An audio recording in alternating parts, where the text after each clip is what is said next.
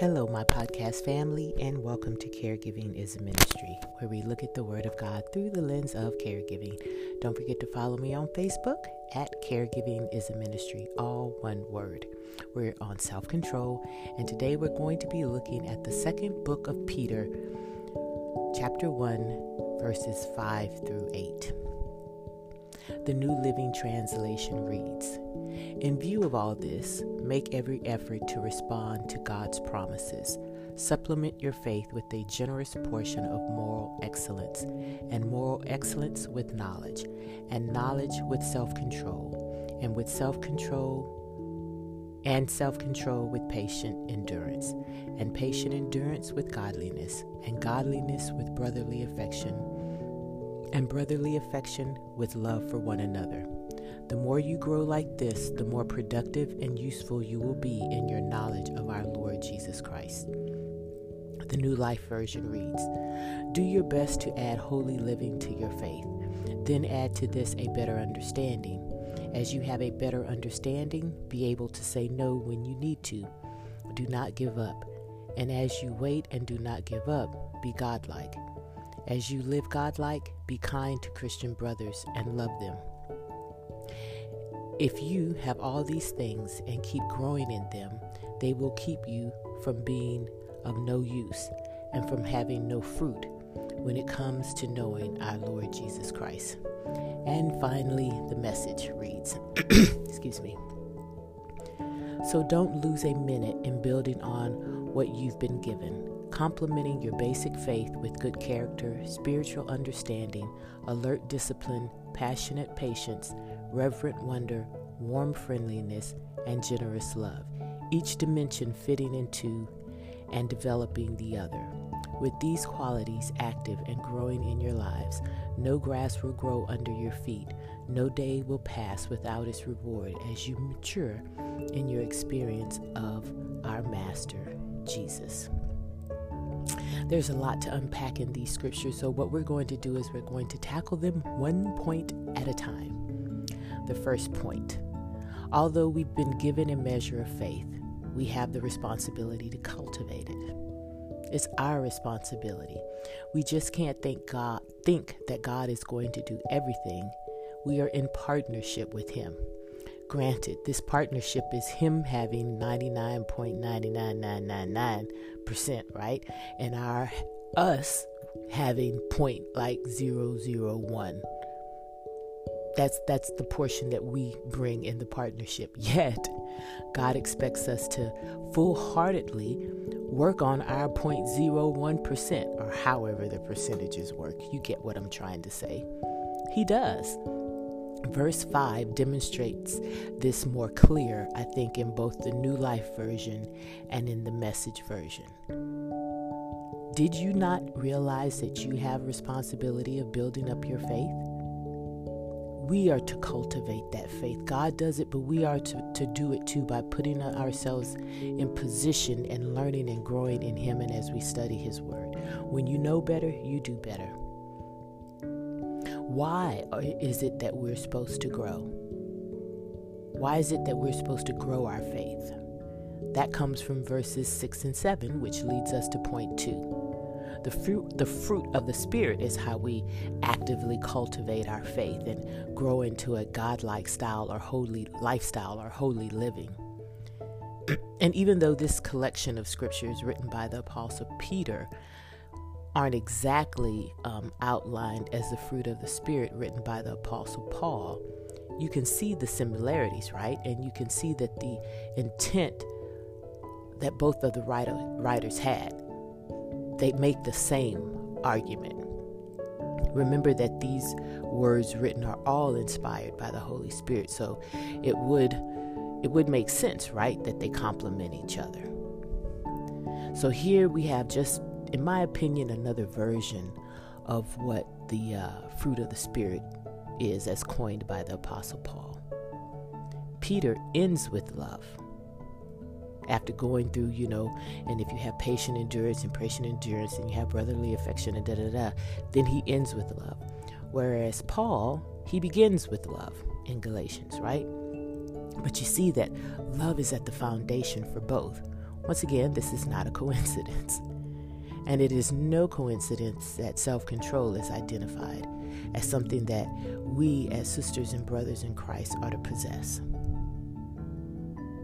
So the question then becomes why is self control so important? We've already learned from the Proverbs that it's like a defense around our lives or our hearts. And when we do not walk in it, we open the door to the enemy. God doesn't open that door, we do by not exercising control over ourselves. My family on my father's side, they suffer from alcoholism, which is essentially what ultimately killed my dad. Most of his brothers had an issue with substance, not substance abuse, but alcohol. Um, it's an addictive streak that runs through that side of the family, particularly on the men's side. I thought, right? And whereas I don't have the issue with alcohol, that addiction manifests itself in my life through shopping. I love to shop. I consider it kind of like a pastime. I get the tinglies when I'm shopping. And I could be shopping for anything. It could be clothes, shoes, purses, makeup, groceries, books, you name it. I can be shopping for myself or I could be shopping for friends. Shopping is my Achilles heel. It is. So that is the area that I have to double over and exercise strict self control. Have I always done it? Absolutely not. It's a daily battle with me. And just like alcoholics, they have to build up their their tolerance uh, in sobriety. You know, sticking to it and, and day in and day out, and they know who they can go around and when they can go to parties and when they shouldn't go to parties. They know what triggers them. For me, shopping is the same thing. I don't want anything to cater to my addiction. But it's interesting how the world is gone, and, and I see it it's really easy to shop nowadays, isn't it? You can get anything that you want delivered to your house. When I log into my computer just to check my emails, there are all these ads of cute clothes and jewelry and all that kind of stuff. Just easy. And then with credit cards, it's easy to buy something and then, you know, worry about the bill later. And God really showed me this is this is just a craft by the enemy. Now, granted, the people who were developing credit cards and, you know, Amazon, people may want to believe that they're the devil, but they're not. Because we know that anything that you make for good, corrupt minds can get involved and the enemy will start working and then it'll turn over to something not good. So, for people who don't have, you know, the shopping bug like I do or the addiction like I like to admit, you know, them logging on their computers and seeing all the ads, it's not anything for them. But for me, as a distraction, that's when I have to kick in overgear and work and work on self-control. It's, it's something that I've learned to do. What is your area? Most of us have one, something that we need to tighten our belts up on, so to speak. We must learn to trust God and and put Him first. And when I think about, you know, a lack of self control, what it really is is it's us putting ourselves over God. It's it's us prioritizing our needs, our wants, our flesh over what God wants. We think that we may know what's right. It could also be a lack of trust because oftentimes you know when it, when it comes to addictions whatever the type of addiction it is sometimes you're using that to cope for cope for something else that maybe you don't want to deal with. And so you perhaps may lack the trust in God that he's going to fix the problem and so you you self-medicate. You go to drugs drinking shopping you know? I don't shop to cope but there was one point when I, in my early 20s when I'd feel bad. I'm like, mm, I must, I need to go shopping. You know, retail therapy that we all laugh about, that could be a serious issue for some people. And I know I have to be careful with that. The inability to master self control over our own desires and wants flies in the face of trusting God. we're not allowing Him to work in our lives or surrendering to Him everything that we have. And that's what He wants us to do. We do not need anything to self medicate. We need to trust in God and ask Him for help. When we're exercising self control, we place ourselves in a position to be used by God, which gets us to the very last verse and point number three. Remember, God has a final plan, and we are a part of that. You are not here by chance, even if you had a rocky start. As long as you continue to put your trust in God and walk in self control, you will become the person He destined you to become.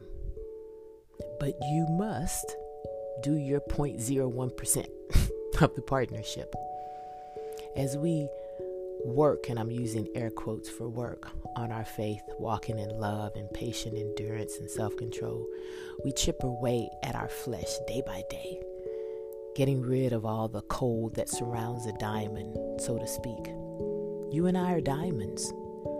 And the rough part, you know, God has the chisel and He's chis- chiseling away, but He still expects us to be obedient to His word and learn of Him as we learn of Him, it is our, um, we learn of Him to impact, right? To impact our, our very being. As we learn more of Him, our lives change, our thought processes change, our wills and our, our wants morph into more of what He wants. I know I find myself praying for family, friends, country, the world more than what I used to. I used to pray just for me, you know, what I wanted. I'd give God a list of these are the things that I'd want. But now my prayers are simply show me what you would have for me to do. Reveal to me things that I need to work on.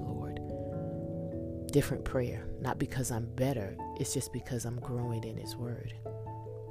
So I can see that I'm changing every day. And every day, I wake up with the intent of doing my 0.01% of the partnership.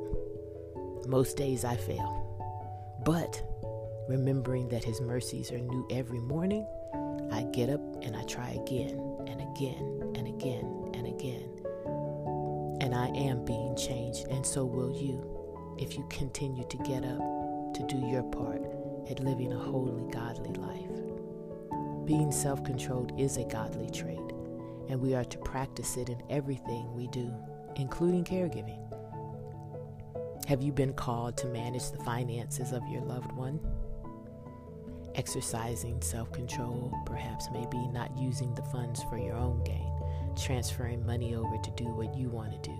Um, unless your loved one says that you can do that, no, you manage their affairs. Does your family constantly criticize you for the way that you take care of your loved one? Self control could be not cursing them out. what if your family, you know, members or siblings have allowed you to take on the sole responsibility of caregiving, burden of caregiving.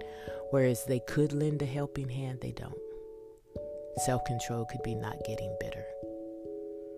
You see, self control plays in everything that we do, or it should play in everything that we do. We don't want to be defenseless. We don't want to look like the world. We want the world to see Christ in us. Self control is in everything that we do as daughters and children of God. And so today, let's get that much more closer to walking in self control. Let's pray. Our God and our Lord, we come before you acknowledging that sometimes we don't live up to that 0.01% of the partnership. You do so much and you've given us what you know that we can do, and yet sometimes we are wayward and disobedient and we don't. And so we come asking for forgiveness because it is our greatest desire, Lord, to honor you with our lives. Today, you showed us in your word another way of walking in the fruit of the Spirit, to walk in patient endurance, to have brotherly affection for one another, and to walk in self control. You know the things that we experience, and you also know those areas that we are particularly weak in.